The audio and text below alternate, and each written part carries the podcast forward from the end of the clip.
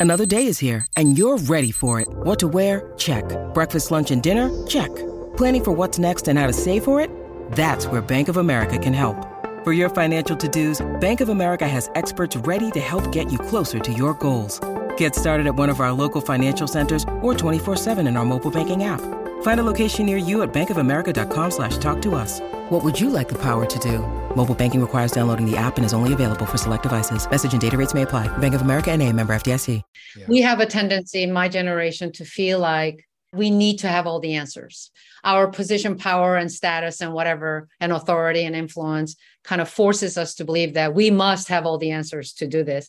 And I would argue, actually, we don't. Hey, it's David, and you're listening to Leadership Without Losing Your Soul, your source for practical leadership inspiration, tools, and strategies you can use to achieve transformational results without sacrificing your humanity or your mind in the process. Hey, welcome to the show today. Uh, again, so grateful that you're listening and uh, part of the audience, and you are what have helped make this show one of the top leadership podcasts in the world. And I really do mean the world. Just saw some stats this week about uh, listenership in Ireland and in the Middle East. And uh, so, some fantastic numbers. Thank you for listening. Thank you for sharing.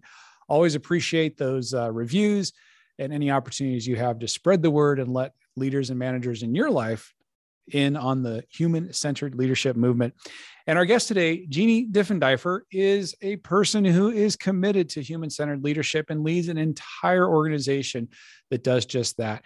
She is the CEO of the Higher Ambition Leadership Alliance, and she's a higher ambition leader herself with an exceptional career that spans corporate executive leadership at Verizon Communications for 28 years, academic board service, stewardship of person uh, purpose-driven nonprofits, including more than a decade as a board trustee for Tufts University. And, uh, and we're here today to talk about a report that uh, Higher Ambition Leadership Alliance has done. Uh, it's a CEO study, 50 human centered leaders, and uh, some of their practices. What is it that makes human centered leaders effective, that fuels high performance? And we're going to get into this so, Jeannie, welcome to Leadership Without Losing Your Soul. Thank you, David. It's really my pleasure to be here. Oh, it's it's my pleasure to have you. I'm, i really do appreciate it. So I know that you've listened to some episodes of the show before, so you know what's coming. I have to ask you if you could just help us to learn a little bit more about you through sharing your earliest memory of yourself as a leader. So, my earliest memory as a leader is probably when I got hired right out of college um, as a field supervisor in New England Telephone in Boston, Massachusetts. And uh, as a 23 year old, um, I was responsible for supervising about 20 frontline technicians in the field all over New England. And um, that I knew uh, constituted leadership uh, and making sure that 20 or so people who've literally worked um, in their field over decades who were incredibly good at what they did. And I had the grave responsibility of not only leading them, but leveraging their collective skill set to achieve a common goal. And I learned so much um, in those early years just to not listen and learn from them, but also appreciate what they brought to the table. And also separating, you know, what is my value to the team, because I wasn't one of those leaders who grew up in the business. Um, I was an insert, so to speak, uh, right off college. And um, supervising them and figuring out a way to create a team and giving them some common mission and purpose to actually want to work for me and deliver and exceed expectations. It was a great test and um, it was so much fun and also a little bit of heartache, uh, as well as um, just a lot of learning. Oh, I can imagine. So you are fresh out of university and you're supervising people who are experienced in the field. I imagine many of them older than you are. Oh yeah. Yeah. Yeah.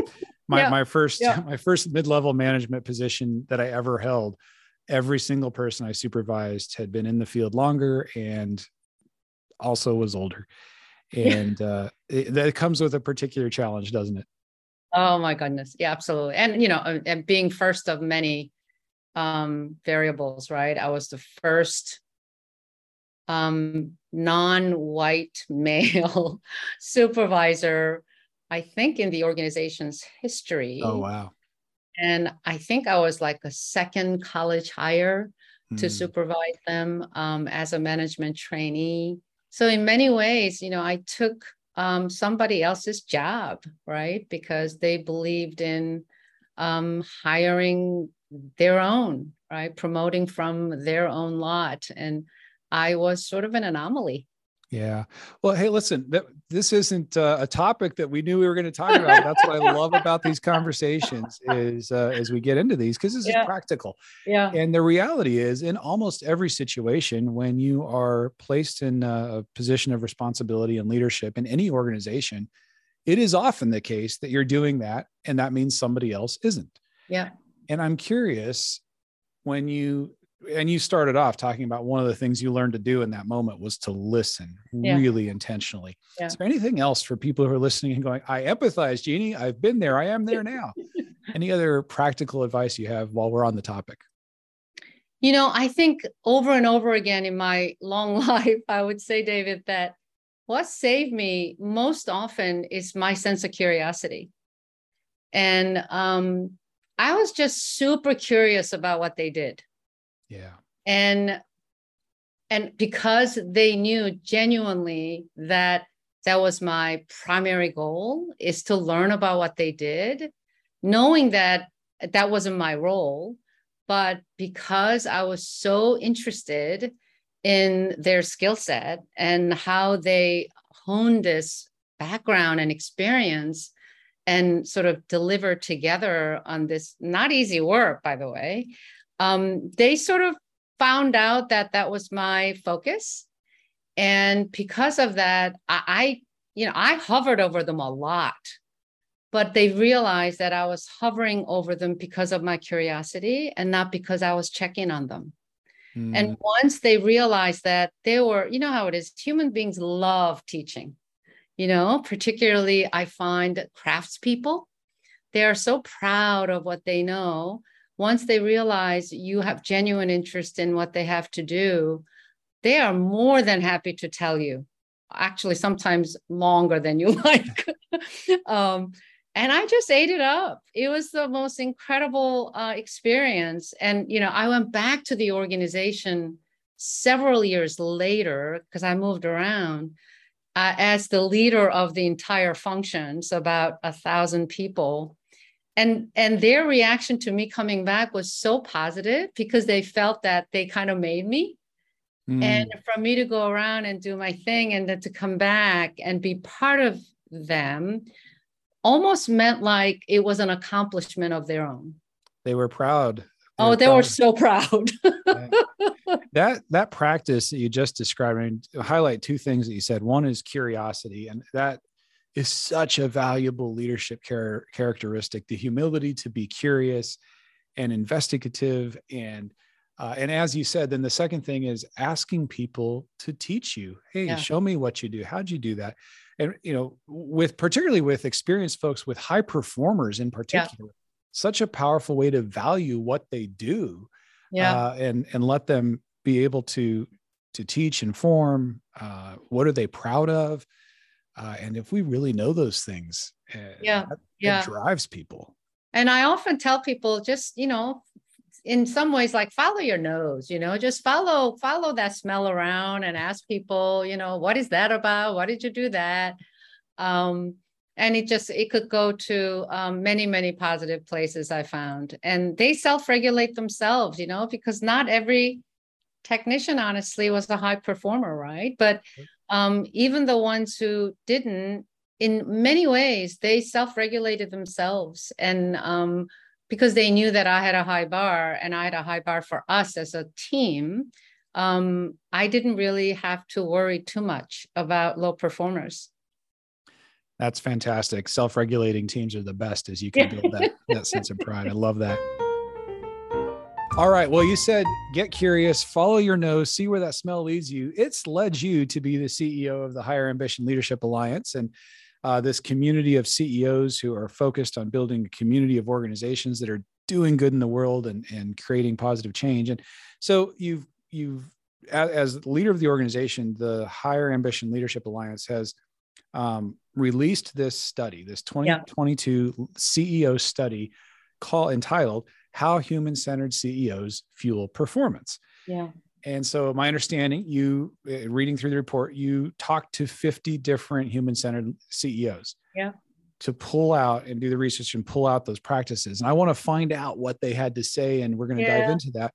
Yeah. Before we get into what they had to say, though, I'm curious from a methodological perspective and i think this has some some benefit for our listeners too as they're thinking about their own leadership how did you qualify uh, CEO as a human centered leader? What was it for you? We talk about human centered leadership here all the time. What was Do it? You, yeah, it's it's interesting. So, um, actually, the title of the study was birthed after we called through the interview notes. We didn't go in thinking that I'm going to go talk to human centered leaders. We went in and we talked to 50 CEOs, all different industries, all different sizes, yeah and and when we started to just have a conversation to be honest just like this david right? And um, i asked him lots of questions um, because i'm a curious being. And because of the time that we were talking to these folks obviously as you can imagine you know so much was about the last three years right? And so we were in this unique space of self-reflection for a lot of them, even the ones who've been around for decades, right? And um, I think they had so much reflection to share. And I often ask them the question of like, what, what makes you the way you operate? You know, where, where does it all come from? Right. And in some ways, the pandemic served as a forcing function for all of us to go inside ourselves um, in ways that I don't think anybody ever imagined. And what came up after after we went through all the notes was that phrase that we summarize as human-centered leadership because so many of them when i asked them this question where does this come from the way you lead? they go back to their childhood and often it goes back to someone or some people that made a huge imprint in their lives yeah. that taught them the value of um, sort of what what is inside you in terms of what is important and that respect and um, some purpose beyond themselves and it always goes to others right some service of um, it's either their parents or grandparents or teachers or coaches or it's always some other being around them that they learned from when they were little and they talk about how that was embedded deeply inside them as human beings and often they talked about authenticity mm-hmm. and um, how the situation forced them to be vulnerable because they were vulnerable, right? One CEO talked about having to institute weekly global town halls where she started to talk about her own struggles, how she was struggling between the internet connection in the house where she had to share with her children who was uh, you know sort of to going to school at home and the pets and the parents who they couldn't see because uh, they were in nursing homes. And so they were forced right yeah. to be vulnerable. And i think it helped them sort of to talk about it and how they were kind of struggled like to run a large organization. You know some of these companies are like dow 10 companies right yeah absolutely. and how that inherently uh, brought out all the listeners of the associates in their organization to realize, oh my God, even she has the same issues I have. Yes. And how that became sort of a self fulfilling prophecy in terms of dialogue. Yeah. And that it felt really nice to not to have all the answers, but also to know that everybody was in it together and that transparency how much i think they underestimated how much that helped them just and, them being human beings and so you've identified in the course of all these interviews and conversations you identified three distinctive ways that. CEOs fuel performance in these human centered ways. And so, what you've been talking about is number three showing up authentic, open, and vulnerable yeah. to engage and inspire your team. Yeah. So and I think you're right. The the for many leaders who who took advantage of the opportunity, it was a humanizing event. Yeah. For those who chose to allow it to be, as it forced us into that. And the benefit of that, as you're saying, is connection.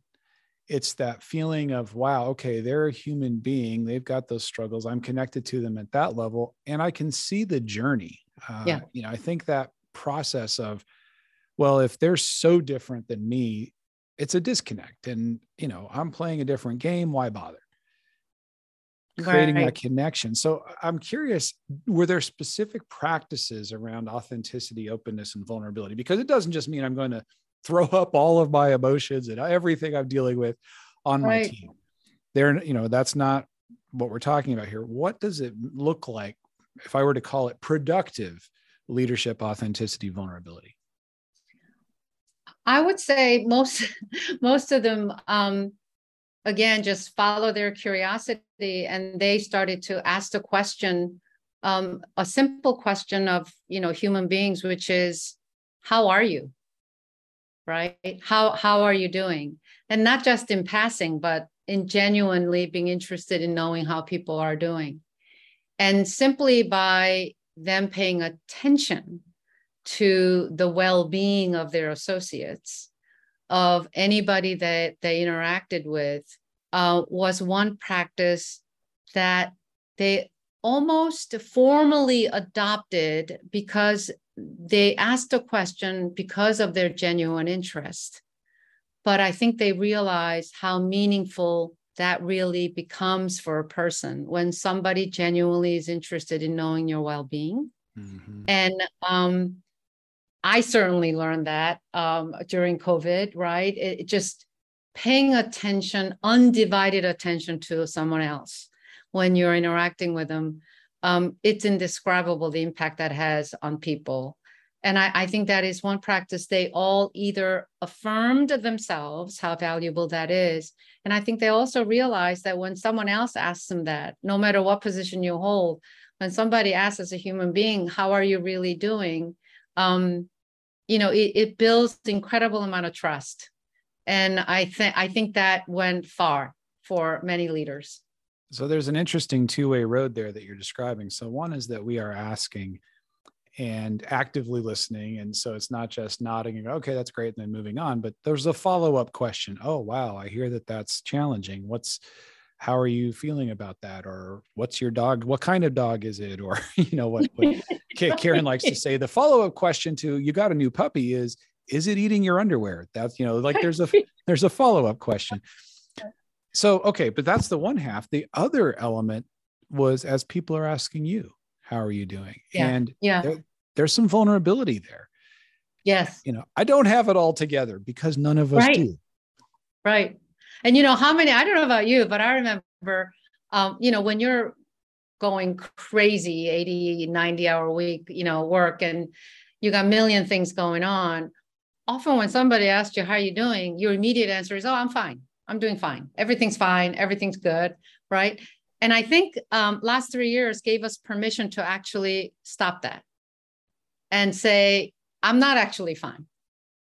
I, I am like barely hanging on, you know, and um, yeah, I can't find toilet paper, right? I remember talking to people saying, I can't find like fundamental essentials, you know, and then sharing ideas about what can you find the damn thing, right? It's like, where, yeah. where are those things? Yeah. Um, so like connecting at the very foundational level as humans, I think it, it really uh, taught us a great lesson in taking away the mundane and the superficial and really boiling everything down to what matters. Um, mm. And I think that was really incredible. I mean, little things uh, as, I mean, whoever looks at people's backgrounds, unless you're on a Zoom call, right? And, and um, you you get to actually see a lot, right? Depending on what people are willing to show you.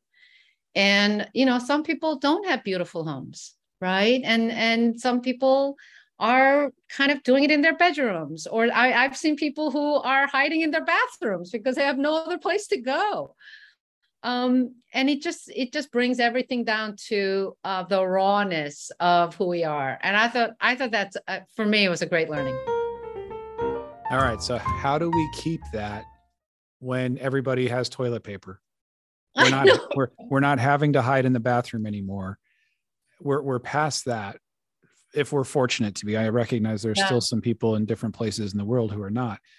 Uh, and for many of the folks listening, we're we're through that phase and into whatever the new emerged normal in quotes. Because what does that mean?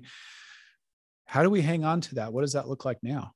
Yeah, I think honestly, it's it's to be determined in my mind, right? And I think many leaders are striving to keep the good that we learned out of the last three years and not return to sort of the inertia of what's um, come after.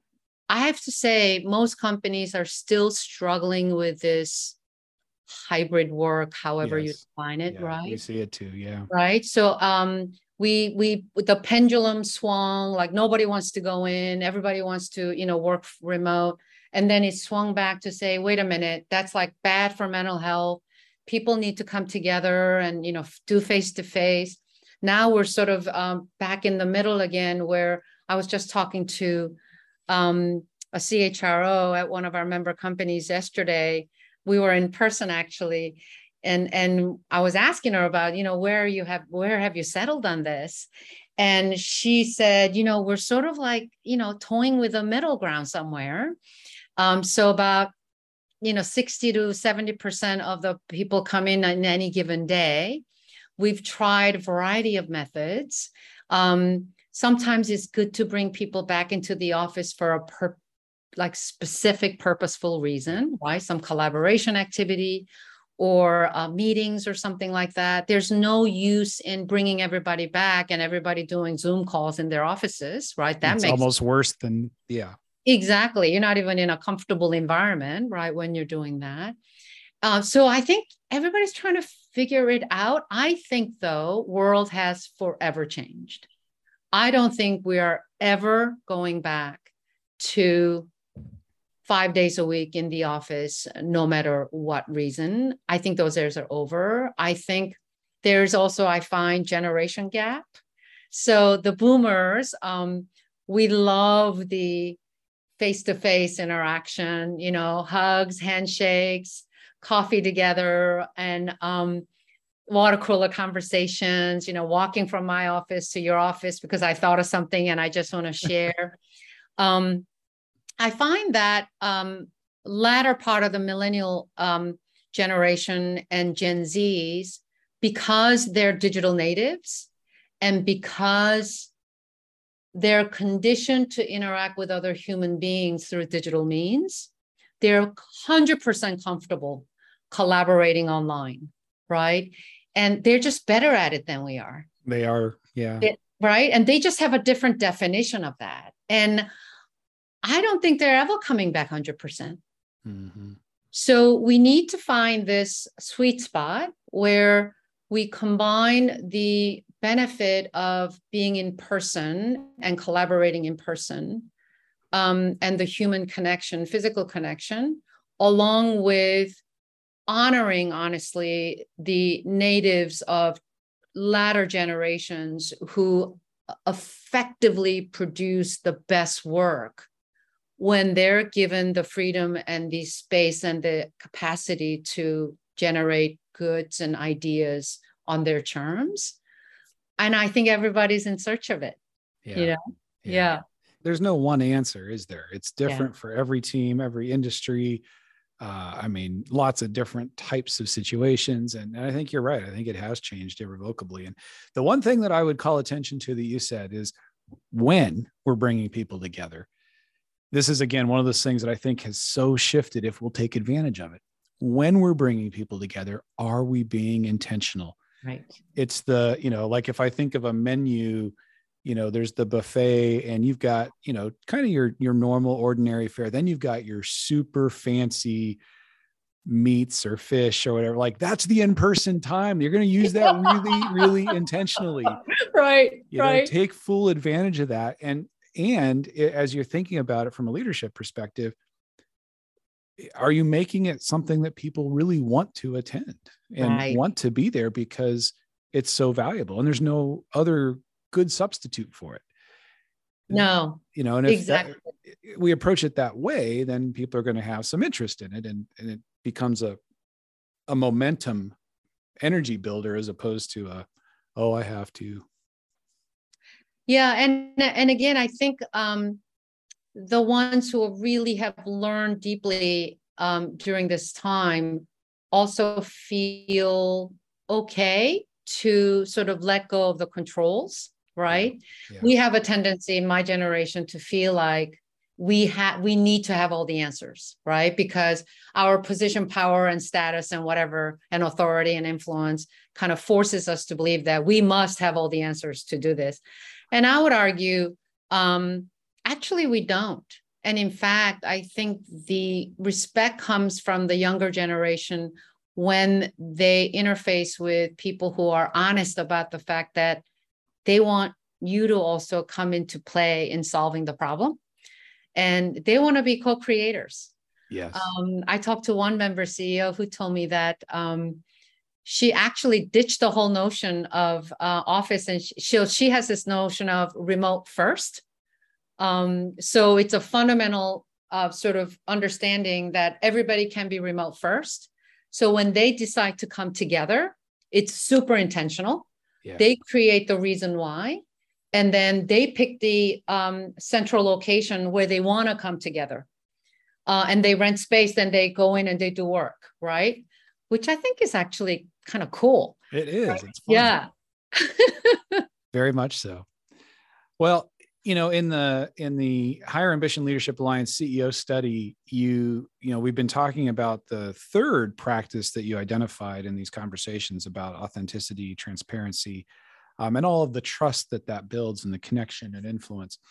Uh, i want to go over to number one the very first practice which is building high trust relationships with stakeholders yeah. um, and consequently powering innovation and agility because there were some really interesting uh, concepts in here that I think I haven't seen expressed exactly that way, or maybe floating in the ether, but you had some really, what came out of the, the report here, I thought was really powerful. So let's talk about this concept of building high trust relationships with stakeholders. Because, okay, all of us, nobody listening to this show doesn't know that we're, oh, I need, yeah, stakeholder. I got to have relationship yeah, yeah, with my yeah, stakeholders. Fine, fine, fine. Yeah.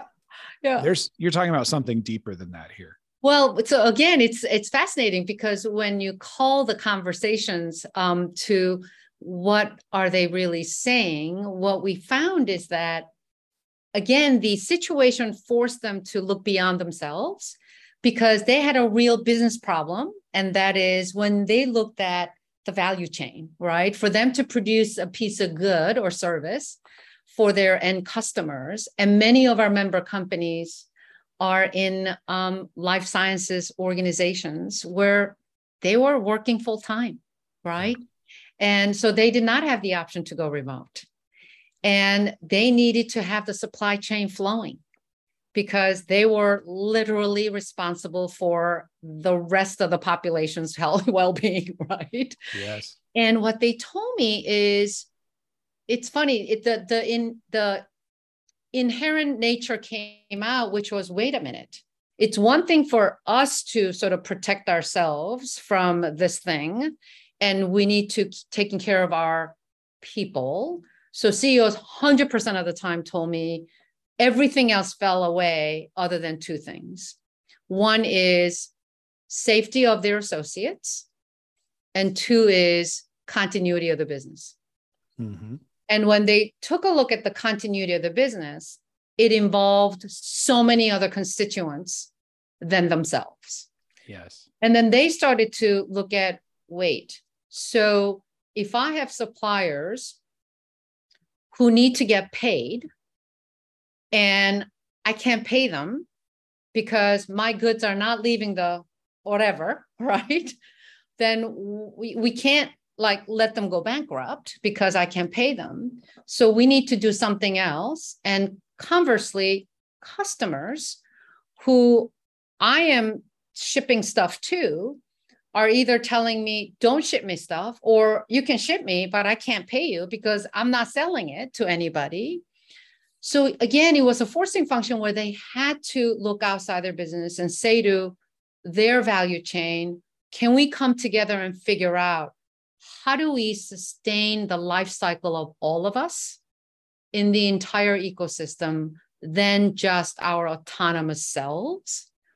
And they were able to actually negotiate um, some very unique agreements with these constituents to say, let's you know throw out the 30 day 60 day payment cycles um you know what i'm going to let you keep my inventory and you don't have to pay me and then for um, suppliers um, i am going to like take your stuff i'm not going to sell it i'll pay you half I'll pay you other half when things so they sort of made these very nuanced agreements for the specific purpose of keeping everybody afloat. Yes. Very different set of objectives than when I was in business, right? Which is stick to that 45 day payment cycle, come heck or high water, you do it, right? So I think it it sort of made all of us um, think beyond ourselves and really think about the entire industry or the entire um, end-to-end value chain to think about how do you all not only survive but with the objective of thriving at the end and there's a, a such a practical opportunity skill i think for every leader listening right now that comes out of what you just described and, and the way that you capture this in the report is uh, to challenge your team to expand their definition of who is a stakeholder. Yeah. And that's one of those statements that at first blush is like, okay, yeah, yeah, okay, we've got suppliers and we've got our, our partners and we've got, okay, I need to be thinking about them too. And I've got customers and obviously, and the customers. But when we really push that question, who are the stakeholders? And we really expand that definition of what, who and what our business affects in the world, it really transforms the lens through which you're doing everything the community that you're serving that you're a part of the the your business's impact on the environment and on other human beings who might not be customers right you know it's it's it's a game changing way of looking at the work you're doing so it's one of these uh, uh, when i saw that uh, challenge your team to expand their definition of who is a stakeholder that's a really practical thing every leader can do. And the answers that we come up with might not always be easy, are they? And um and being okay with the fact that it's not easy, right? Which which is always the hardest part. And one CEO, I remember him telling me that when um, George Floyd's murder happened, and he decided that he needed to actually speak with his Black leaders because he had them in the organization for a variety of reasons, like we all do, right? We don't necessarily think about gathering them together to talk to them, right? But this triggered a, a, a thought in his head to actually get them together and talk to them. And he was blown away at the personal stories. Mm-hmm. How every single person he talked to in the room, who he's known for years, yeah, told them personal stories that he couldn't quite fathom. Yeah. um, because they never shared and he never asked. And he never asked. Right. Yeah. And yeah. it was such an incredible learning for him and a lesson in this, again, the human centered deep listening part. Right. And paying attention. I, I always say to people, you know, the biggest gift we can give one another is our time and our attention. And um, it it just it's so it's so deep and meaningful if you do it right. And jeannie as you're you're talking about these things uh, so uh, agree so much. And we've had so many guests who have talked about the the necessity of being uncomfortable and or being uh, comfortable with discomfort yes. Put it that way. And then you just mentioned the aspect of time. Yeah. One of the challenges that comes up regularly as we have these conversations is is time because of the results because of the outcomes that have to be achieved. And for every leader it's one of the probably the most common questions that come up particularly when we're talking about human centered leadership is okay in my heart I say yes, I want to inquire and connect with other human beings, and I want to listen deeply, and I want to create white space so that I'm not go go go all the time, and I can reflect and think, and and, and I need to be thinking more deeply about my stakeholder and so forth. And gosh, when am I going to get the work done? And uh, and people struggle with that. Yeah. And so I'm curious if you encountered either in your interviews or from your own career, your own experience, any best practices around how people manage those tensions? Um, gosh, when you find out, will you let me know? so, um, what I found, so I retired after you know a long time at Verizon, as you know, uh, about ten years ago, and um, if there's one thing I learned in the last 10 years is how much my life was sort of being carried on through inertia. Autopilot. Yeah, right. And never having the chance to stop to say, why am I doing this again? Mm-hmm. Right. Why am I going to 15 meetings a day back to back? Don't even have a split second to run to the restroom or grab my lunch.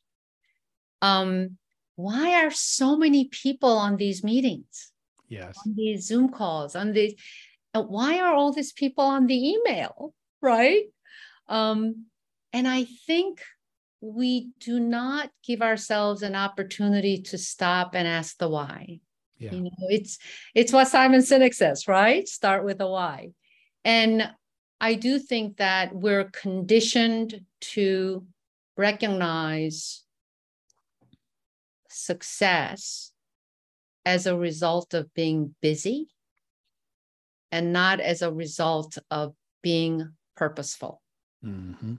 and and thinking through the outputs rather than activity right and um, we're just part of that big machinery.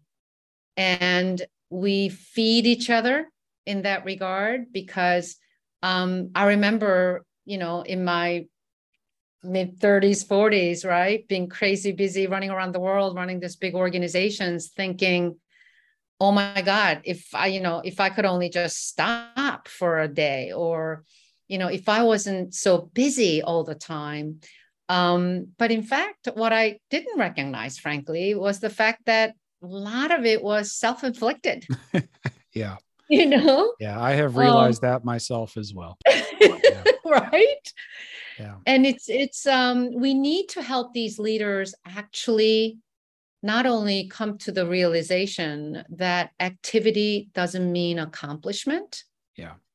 But that they underestimate the, the capacity and the competencies of their teammates and themselves i think as well yeah. you know we have uh, like if i'm thinking about practical ways of breaking that yeah. cycle that you just talked about that autopilot that habituation yeah. that uh, inertia and it takes the consciousness that you're talking about so how do we create that consciousness I think one of the questions, at least this is one I have found valuable Yeah, for me to, to force myself to think differently is okay, these are the outcomes that need to be achieved. Yeah. How would I achieve those outcomes if I had one less day in the week to work Mm, or one less person on my team? yeah. or you know create the a limitation that forces you to think creatively or differently i would you know what i would tell these three people i cannot come to your meeting Yeah. i can't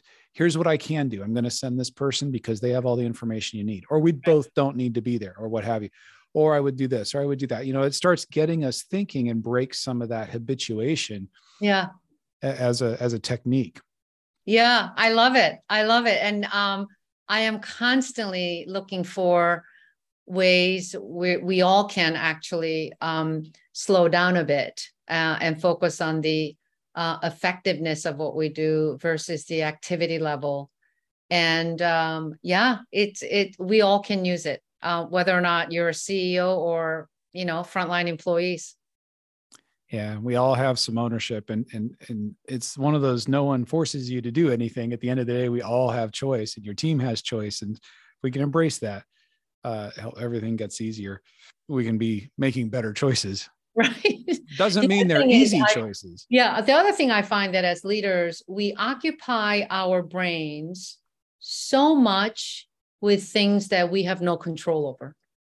Mm, So if you actually think about how your mind gets spent on a daily basis, I would argue that most of the time it's about ruminating about something that already happened or thinking about a future that hasn't happened yet. And we just miss the present and not realizing that every act you're about to do, which is the present, will in fact be in the past minute later. and then you're so occupied with what you're thinking about doing in the minute in the future. It's just so fascinating because I find my mind, because my mind is just so full of stuff, I have to force myself to sort of block out Yes. you know the past that i don't have control over because i'm always sort of like hmm i wonder if i could have done that differently or what was that about and then i'm thinking about oh what, what can i do tomorrow that you know it just so much occupation right with things that honestly have no relevance in the moment So true. So true. so what I what I hear you saying there is to really think about what we're thinking about. Yeah. And as we become more aware of that and cultivate that awareness that mindfulness of, of what our mind and where our brain and energy is going again can we start redirecting that to what is Yeah. productive and helpful for us versus what's ultimately a waste of time and energy? Yes yes yes. And paying attention to what's in front of you right? Yeah. Yeah. Being present. Talking with jeannie Diefenderfer here. She is the ceo of higher ambition leadership alliance uh, we're talking about their report on uh, the ceo study that they did 2022 uh, about human-centered uh, ceo and their leadership practices. Um, jeannie in a, in a moment i've got another question. There's one more uh, practical element of the report i want to call out but uh, tell us where we can connect with you uh, download the report, maybe learn more about your work, anything else that, that we should be knowing about how to connect with you and all the good work you do. Uh, thank you, David. So the best place to get all of this really rich information is on our website, higherambition.org. We have the CEO study right there that you can download.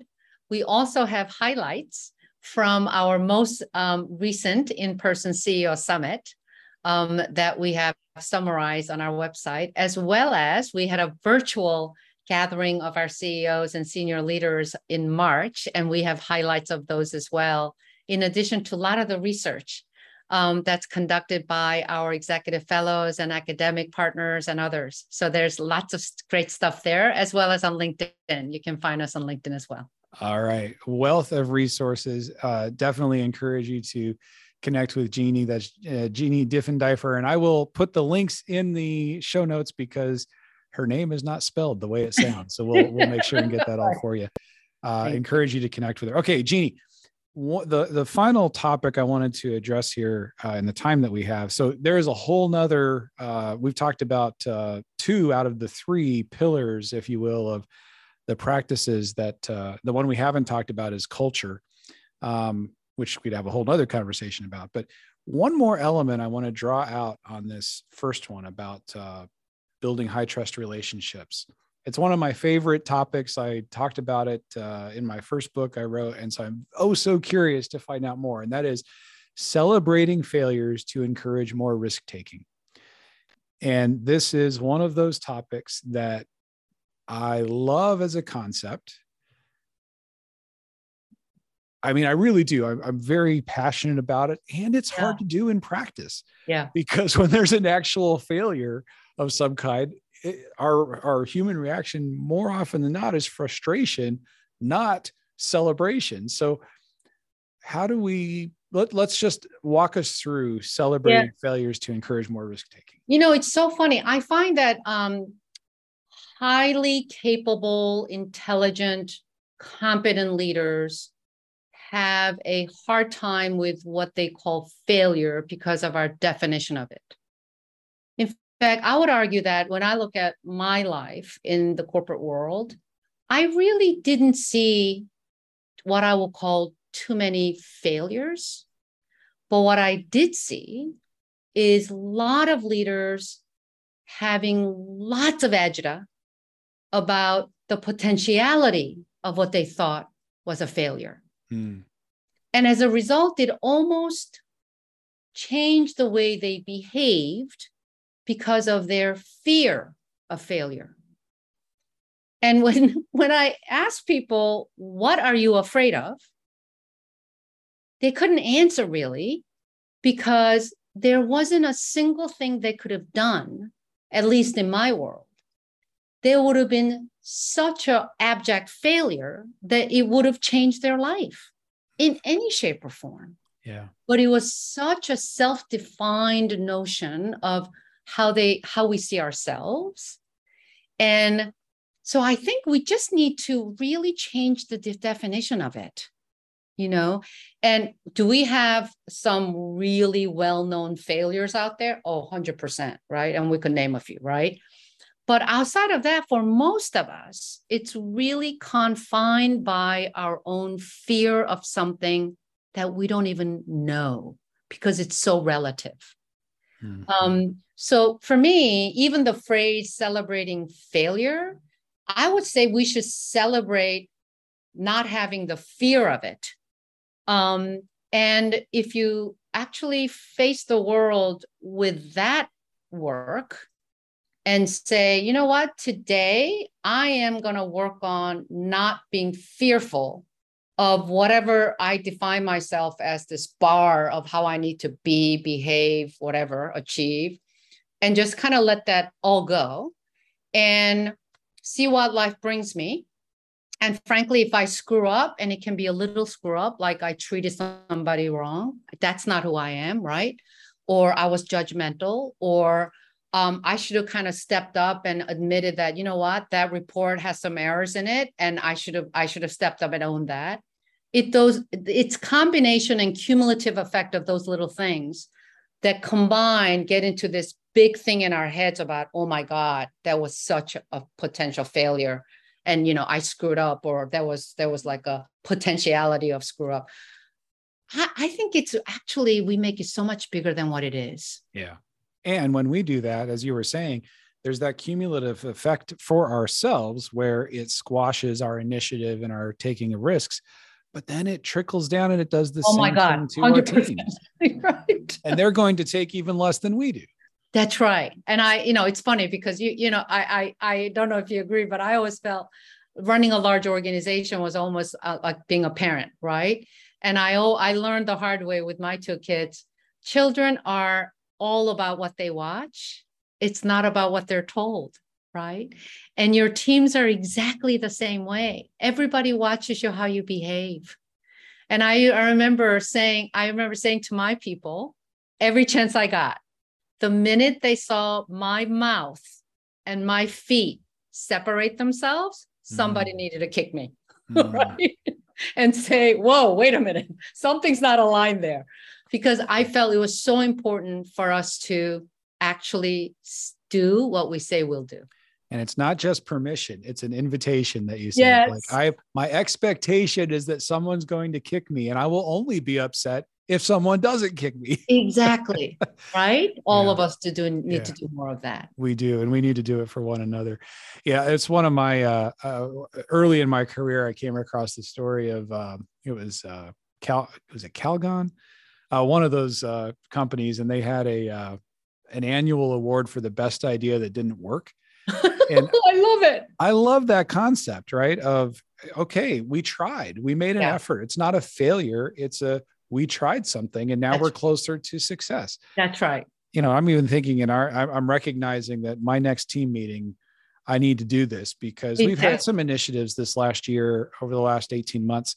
Some of them worked gloriously and some of them didn't work the way we hoped, but they weren't Right. failures. They're learning, they're opportunities. And hey, and you know, that's the way it works. So can we celebrate those, the, the taking I love that idea. I'm going to do the same. All right. Well, here we go. There's a commitment to one another. Right. All right, listeners, I don't know if you're getting any value of this, but Jeannie and I at least are making a commitment to one another in our own leadership. So I sure hope you will, listeners. I hope that you will challenge your team to expand their definition of who's a stakeholder, that you can find opportunities to reframe what failure and success actually mean and encourage more risk taking by celebrating those opportunities when they work, when they don't. Hmm. And part of that, and Jeannie, you just emphasized this, and I think it's important to note, is we're all going to make errors. We're going to screw up. Let's take responsibility for it. Let's Yeah. own it, make it right as quickly as we can, and move forward. Yeah, absolutely. Absolutely. I mean, you know, and it just, we sleep better at night, all of us. Isn't that the truth? Well, on that note, Jeannie, Jeannie Diefenderfer, CEO of uh, Higher Ambition Leadership Alliance, thank you so much for being a guest uh, with us today on Leadership Without Losing Your Soul. My pleasure, David. I really enjoyed the conversation. Thank you. As did I. Well, listeners, do everything we talked about, sleep better at night, and be the leader you'd want your boss to be. This podcast is a part of the C Suite Radio Network. For more top business podcasts, visit c-suiteradio.com.